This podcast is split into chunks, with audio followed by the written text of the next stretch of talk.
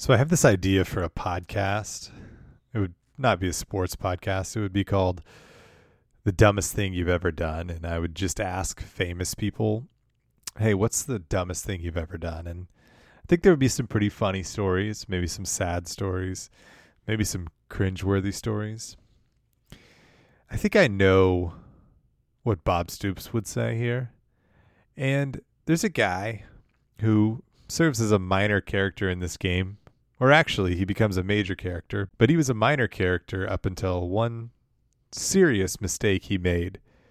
In fact, he might have said that it was the dumbest thing he's ever done in football if it hadn't been one of the best things that's ever happened to Oklahoma State. Yes, we're talking about Bedlam 2014 punting the ball to Tyreek Hill a second time. This is the Bedgood's Big 12 Bullets game of the week.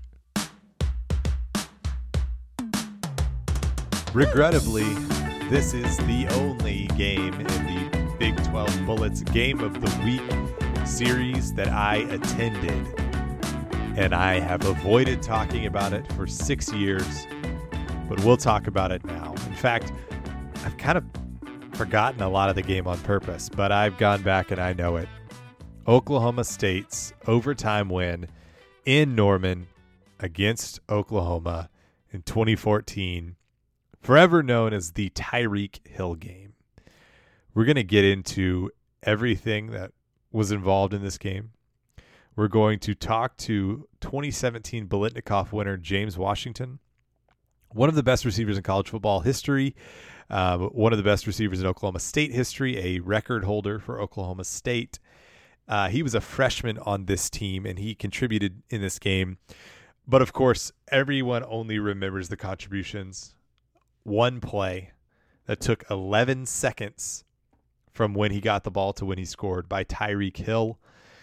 If you are an NFL fan, you know the name Tyreek Hill. It's not even a question. You know who Tyreek Hill is. He is the Chiefs' dynamic special weapon. He and Patrick Mahomes team up to just destroy the league. He's one of the fastest players, one of the fastest human beings on planet Earth. His high school 200 meter time would have finished sixth in the London Olympics. Yes, you heard that right. And we will get into how he factored into this game in a major way. But first, let's talk about Revtown jeans. Revtown jeans. Best jeans in the world. Comfortable, stretchy. It's almost like wearing an athletic pant, but with the style of jeans. You can you can wear these to work. You can wear these to church. You can wear these to, on a date. You can wear these anywhere you'd want to wear stylish jeans. But you know what? You can wear them around the house. They're that comfortable. Revtown Jeans, RevtownUSA.com. So, like I said, I don't want to talk about this game, but we have to because I'm a man of integrity. And if we're going to talk about when OU wins, we're going to talk about when OU loses. And when they lose in such a painful, painful way. So let's set the stage. Oklahoma was not great this year. They were ranked, but they they had had a very average season. They were quarterbacked by Cody Thomas. And when you look back at the history of Oklahoma in the 2010 to 2019 decade, you're going to be looking at a lot of legendary quarterbacks. First, you'd start with Baker Mayfield, Heisman Trophy winner. You'd go to Kyler Murray, Heisman Trophy winner. You'd go Jalen Hurts, second in the Heisman Trophy voting. Then you'd go to Landry Jones, who holds like a ton of passing records, who was an offensive machine at Oklahoma. And in that period between Landry and Baker, there were several different quarterbacks. You had Kendal Thompson, didn't really do that much. You had Trevor Knight, who had the big Sugar Bowl win, but was not a great player and ended up transferring to A&M. You had Blake Bell, who is a good tight end, but not a good quarterback. And then you had Cody Thomas. And Cody Thomas ended up actually leaving the team to play baseball. He was a very average quarterback. And so this was not an Oklahoma team that was incredible. But that said, this was an Oklahoma State team that was coming off five straight losses. This was a team that looked like they were going to end Mike Gundy's eight year bowl streak dating back to his second year at Oklahoma State in 2006. He's made a bowl every single year except for the first year when they were 4 and 7. This was going to be the first year that they didn't make a bowl. The uh, there were people calling for his job after an eight and five year in 2012, and then you go 10 and three in 2013, and then you were looking at if they lost this game, they would have been five and seven with no bowl in 2014, and people were getting a little bit tired of the Gundy shtick.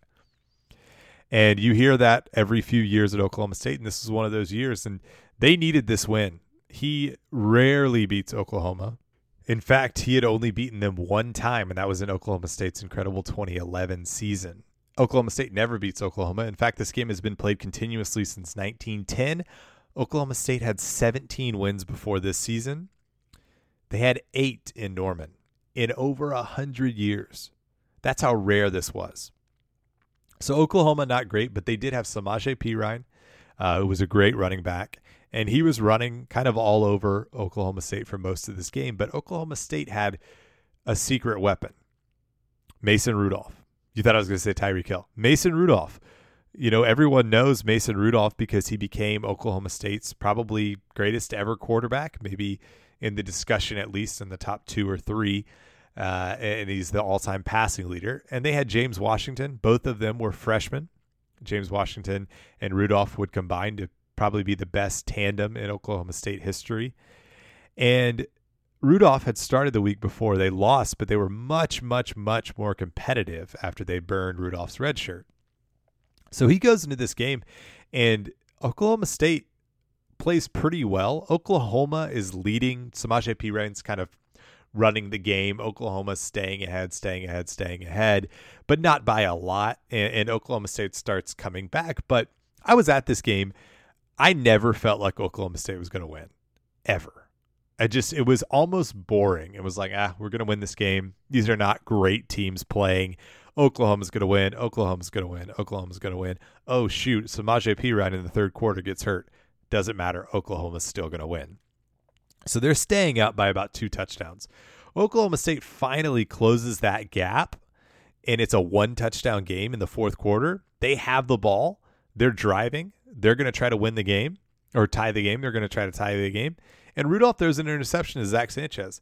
That's game over. Game over. Three minutes left. Oklahoma has the ball. Oklahoma State's done. They're cooked. They're not a great team. And then their defense does step up and they get a three and out with about a minute to go. Oklahoma State has no timeouts. The ball is on the 40 yard line, the Oklahoma State 40 yard line. So this punt just needs to kind of pin them deep. And Oklahoma State's going to have to drive with less than a minute to go with a freshman quarterback all the way down the field to tie it with no timeouts. This is a, this is in the bag for Oklahoma. The only thing that could cause a problem is a guy back there that we've already talked about, Tyreek Hill. Now, nobody outside of Oklahoma State fans and maybe some guys who are really plugged in really knew about Tyreek Hill. He'd returned some kickoffs for a touchdown. He had he had some all-purpose yards. He was a, a, a, weapon, but every college team has a weapon, you know, a little secret gadget weapon that they can use and that can tally up some yards. And sure, Oklahoma had game planned for Tyreek Hill. At the same time, he had no punt return touchdowns all season. It was not a thing. It wasn't like you were punting to Devin Hester, at least at the time. This was not a guy that everyone was like in the stands, like, oh, don't punt it to that guy. Now, if this happened in 2020, nobody would kick the ball within a thousand yards of this guy. But Oklahoma did. Oklahoma State went for the punt block. So not even they thought Tyreek Hill's going to be able to return this. They go for the punt block and they punt it, and Oklahoma punts it. It's fair caught. Now, here is where everything changes. Jordan Sterns for Oklahoma State, overzealous, trying to make a play to win the game, runs into the punter. It was a massive mistake. It should have, could have, cost his team the game. Because if he had gone about six inches further and hit the plant leg of the punter, the punter falls down and it's roughing the punter. That's a 15 yard penalty, a first down. His team has no timeouts. Oklahoma kneels it one time. Basically, the game's over. Because it was fourth and nine, and because he did not run into the plant leg, the penalty was a five yard penalty for running into the punter. So Oklahoma now has two options. They can punt it again with 45 seconds left, or they could just say, you know what, Oklahoma State, try to drive all the way down the field with 45 seconds left and no timeouts. Bob Stoops is a smart guy. He's a genius football coach, one of the greatest coaches of all time. I've had him on the podcast. You know my feelings about him. This was a huge mistake. He com- he took Jordan Sterns' mistake and turned it into his own mistake. They decide to punt it again. Now, they say that they tried to have their punt uh, they had their punt coverage team go left, and the punt was supposed to go to the left side of the field, pin it deep in that corner. He's not returning it. Everything's fine. The punt went right. Tyreek Hill fields the punt. It kind of fields it with his momentum not necessarily going forward, but he gets going forward quickly, has one little hesitation, picks up a key block, and returns it all the way down the sideline, 92 yards for the touchdown to tie it. One of the most iconic plays in Oklahoma State history. It ties the game. It was unbelievable. I was I, have never seen anything like it, and I was there when RG three threw the uh, the deep bomb to beat Oklahoma at Baylor. I was there for that. This was even more heart wrenching because it was so unexpected and so insane that that would happen, and I, I just I can't believe it happened. It was it was just ridiculous. So that is what happened in this game. Oklahoma State wins in overtime after Oklahoma misses a field goal. Incredible. I I hated every second of it, but it was an incredible turnaround by an incredible player. I talked to James Washington, one of the greatest receivers in college history, as I've said. And so we're going to get into that conversation with him, get his take on the whole game, what it meant to Oklahoma State, and we'll, on the back end of that interview, I will summarize a little bit more, and I'll tell you what happened to Tyreek Hill because that story is fascinating and dark and twisted and just crazy. But for now, let's go to our interview with James Washington. He was generous enough to give me 10 minutes of his time. He had a, a, hard out after 10 minutes. So it's not our longest interview. I think he could have talked longer, but very nice guy and a very, very interesting interview. So here's James.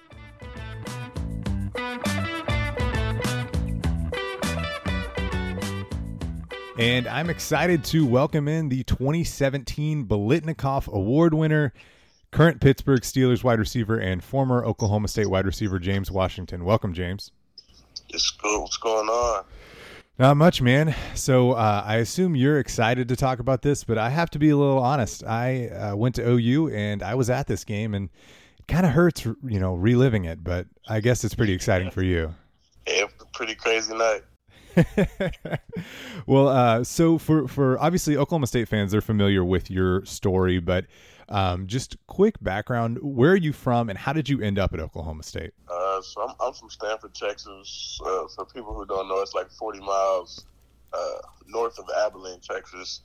Uh, you know, I guess I had my highlights on Google, and one day uh, Kasey Dunn, the receiver coach there, he called me and, and said he's been checking me out and offered me up for a visit. And next thing you know, when I'm leaving, they they offered me on the spot at, at the time I was committed to Texas State. That was my only other offer, and you know, I just I just rode with them till the end. Wow, that's interesting. So that was your your your big offer. How big of a town is Stamford? Uh, we were one A uh, in Texas. So I mean, I graduated with like forty two people in my class.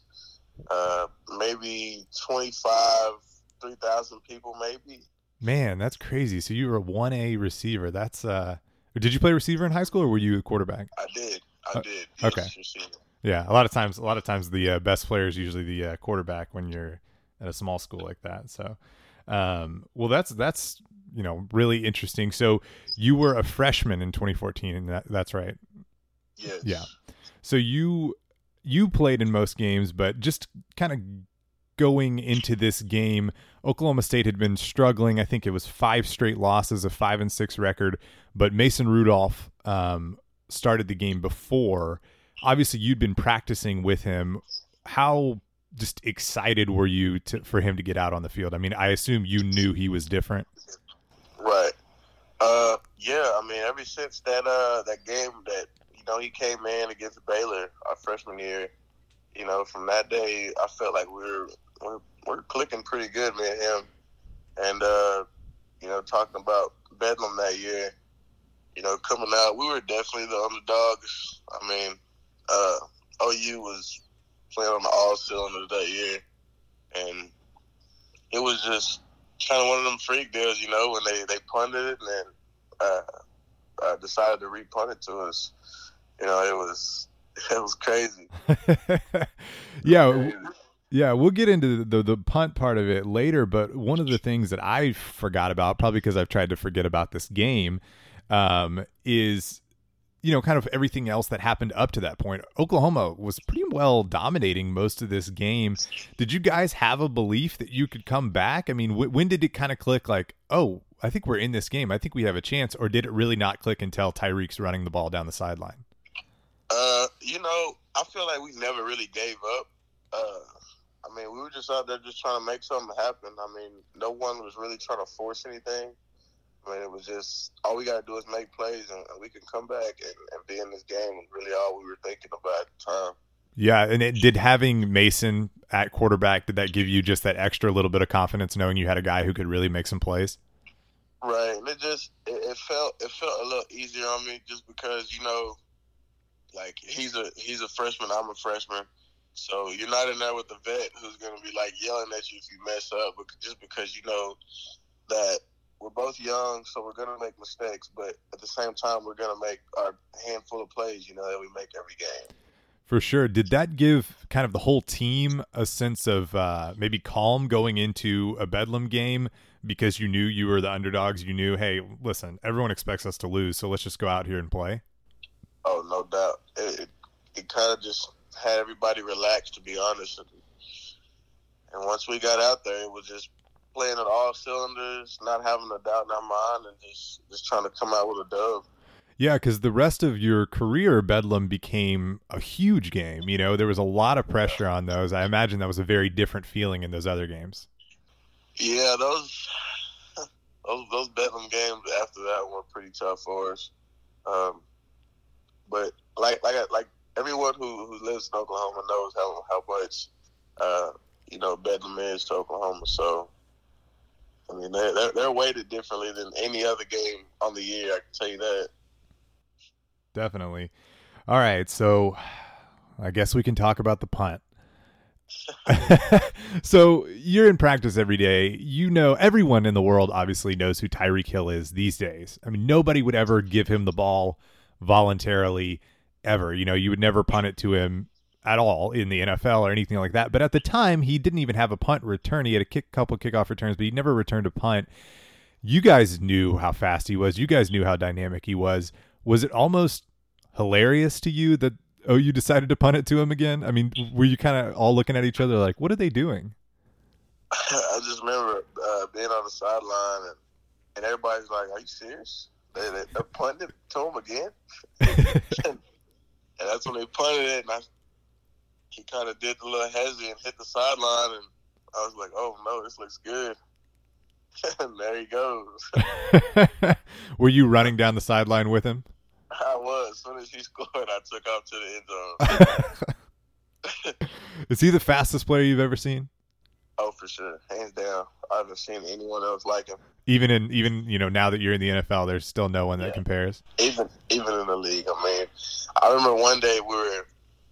It was kind of like a spring game, and uh, I was blocking for him on a bubble, and we were maybe on like the opposite ten, and uh, this guy catches the bubble, gets outside of me before I even block the corner, and outruns the safety who had a dang good angle. And from that day forward, I was like, yeah, this guy's special. I saw him throw up the peace sign like he does now.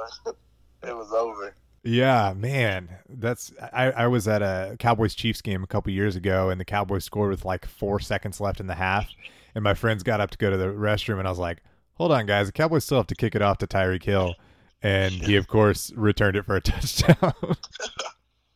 uh, yeah, you can't count this guy out. That's crazy. So the impact of this game was really interesting as well. Looking back at the video, I mean, Gundy didn't even have a mullet at this point. Uh, is this a game that you feel like OSU got their swagger back? Oh, for sure. It was like after that game, we were playing with such high confidence, and and guys were, I mean, just playing lights out and stuff. So I really, I really feel like that was like a like a momentum shifter for us for for years. Yeah, and you and Mason would team up and and set all kinds of of records and things like that. I mean. I think sometimes fans maybe uh, over um, or they try to underplay the idea of momentum but do you feel like this momentum can be a real thing when you get a big win like that? I mean, it gives you the confidence in practice and things like that going forward. Oh, no doubt. I I know without a doubt that it's you know it's uh like a momentum shifter for you, especially for young players too. I mean, to win a game like that that you know is a you know a big rivalry game for that state, it it just has you you know kind of kind of almost feeling yourself a little bit and and you know, just knowing that you and your brothers are top dogs of that state. Do you? I, I, I guess was it sweeter happening in Norman and kind of shutting a crowd up, or would, do you think it would have been better to have the OSU crowd like rushing the field or something like that? I I, I think it was better being in Norman, but just because I, I know how much you know oh, OU doesn't like OSU and all that, but yeah, and I think, yeah, I think it was better being there. Yeah, and, and OSU has um, you know, doesn't have that many Bedlam wins in Norman, so to be part of one of them, I guess, is a nice feather in your cap. Oh yeah, for sure. What was it like? So that was, I could be wrong, but I think was that the last game before the bowl games? Yeah, because that got you guys bowl eligible. Yep. So when you guys come back for your bowl practices, was it? I mean, was the mood just incredible? Oh, it was for sure. Because you know it was the whole deal where uh, it was like Gundy's uh, bowl streak is going to be ruined if he lose this game, and so it was kind of a lot of pressure on us just because we wanted to, you know, keep that bowl streak going. That's interesting that, that you guys cared about something like that. That sounds like something that the media or someone cares about, but players wouldn't notice. But that that was something that you guys really wanted for your coach and your team. Oh, for sure. And then the bowl game, you, you guys went went on to win your bowl game against uh, Washington, right? We did. Uh, yep, in the Cactus Bowl. Cactus Bowl. What was the Cactus Bowl swag like? That's a question I like to ask people. Uh, it, it, was it was pretty good to be honest. You know, I had never been to Arizona, so you know it was kind of cool to get down there and see see some new stuff. Mm-hmm. And then, um, so you're still playing. A lot of times when I talk to guys, I'm talking to guys who aren't playing anymore, but um, the question still kind of remains: what is what's something that you learned from your time in college football that you take into not just your football life but your regular life? What's like one of the main lessons you learned in football? Uh, nothing in life comes easy. I can tell you that. That's that's for one thing for sure that I learned. But I mean, you just gotta you just gotta stick with it be persistent about it, and can't give up easily. I've learned that from plenty of football games. You, you can't throw in a towel too quick because you never know what's going to happen. So that's true. You can't. Yeah, and and maybe they'll just punt it twice to Tyreek Hill. That's the lesson in life. well, James, I really appreciate you uh, coming on today, and uh, good luck this season with the Steelers. I appreciate it, man.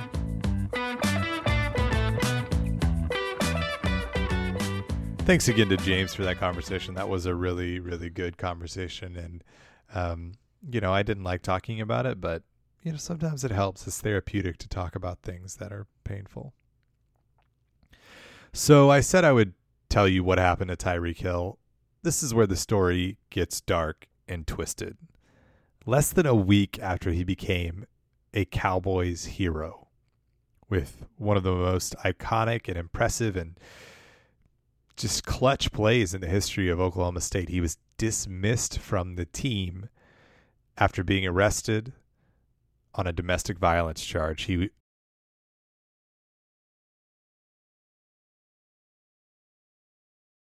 He allegedly punched and choked his pregnant girlfriend and was kicked off the team. He would eventually get three years probation for the offense, and he would play at a Last Chance U. You know, you hear about the show Last Chance U. He played at one of those schools. He went to the University of West Alabama, where he was actually just kind of average. He wasn't even great there. And the Chiefs took a huge gamble by taking him. They took a big PR hit when they took him in the fifth round of the 2016 NFL draft. It was a, it was a big deal that they did this, and I mean, you can't say it's done anything but pay off for them. All he's done since they got him was make four Pro Bowls, be a two-time first-team All-Pro.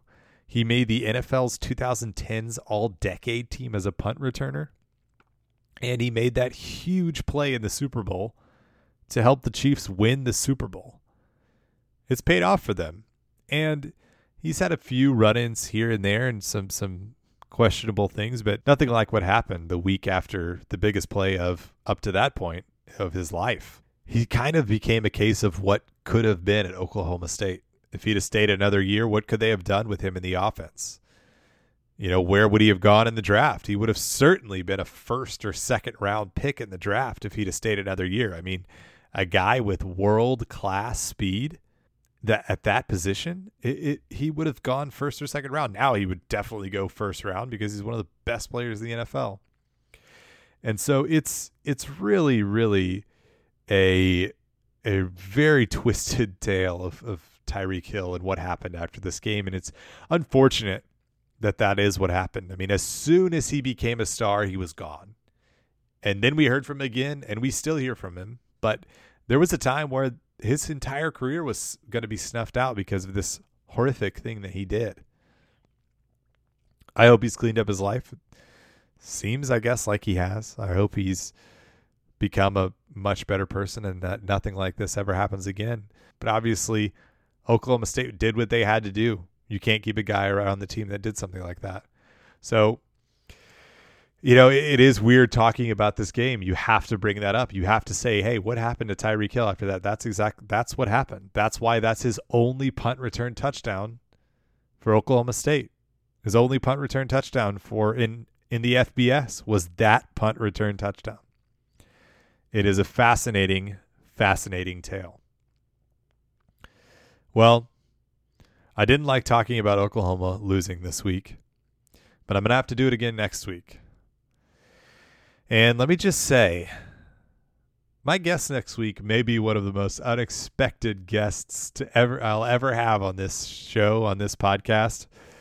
It was a fun, it was a great conversation, and if you know anything about me, I think you'll be stunned when you see this name pop up on your phone because you subscribe to the Bedgood's Big 12 Bullets podcast and if you don't, go do that now. Give me a rating on iTunes, on Spotify, on SoundCloud, whatever subscribe so you can get the notification and find out who my guest is next week because it really, I promise you, you'll be surprised. This is the Bedgood's Big 12 Bullets Game of the Week.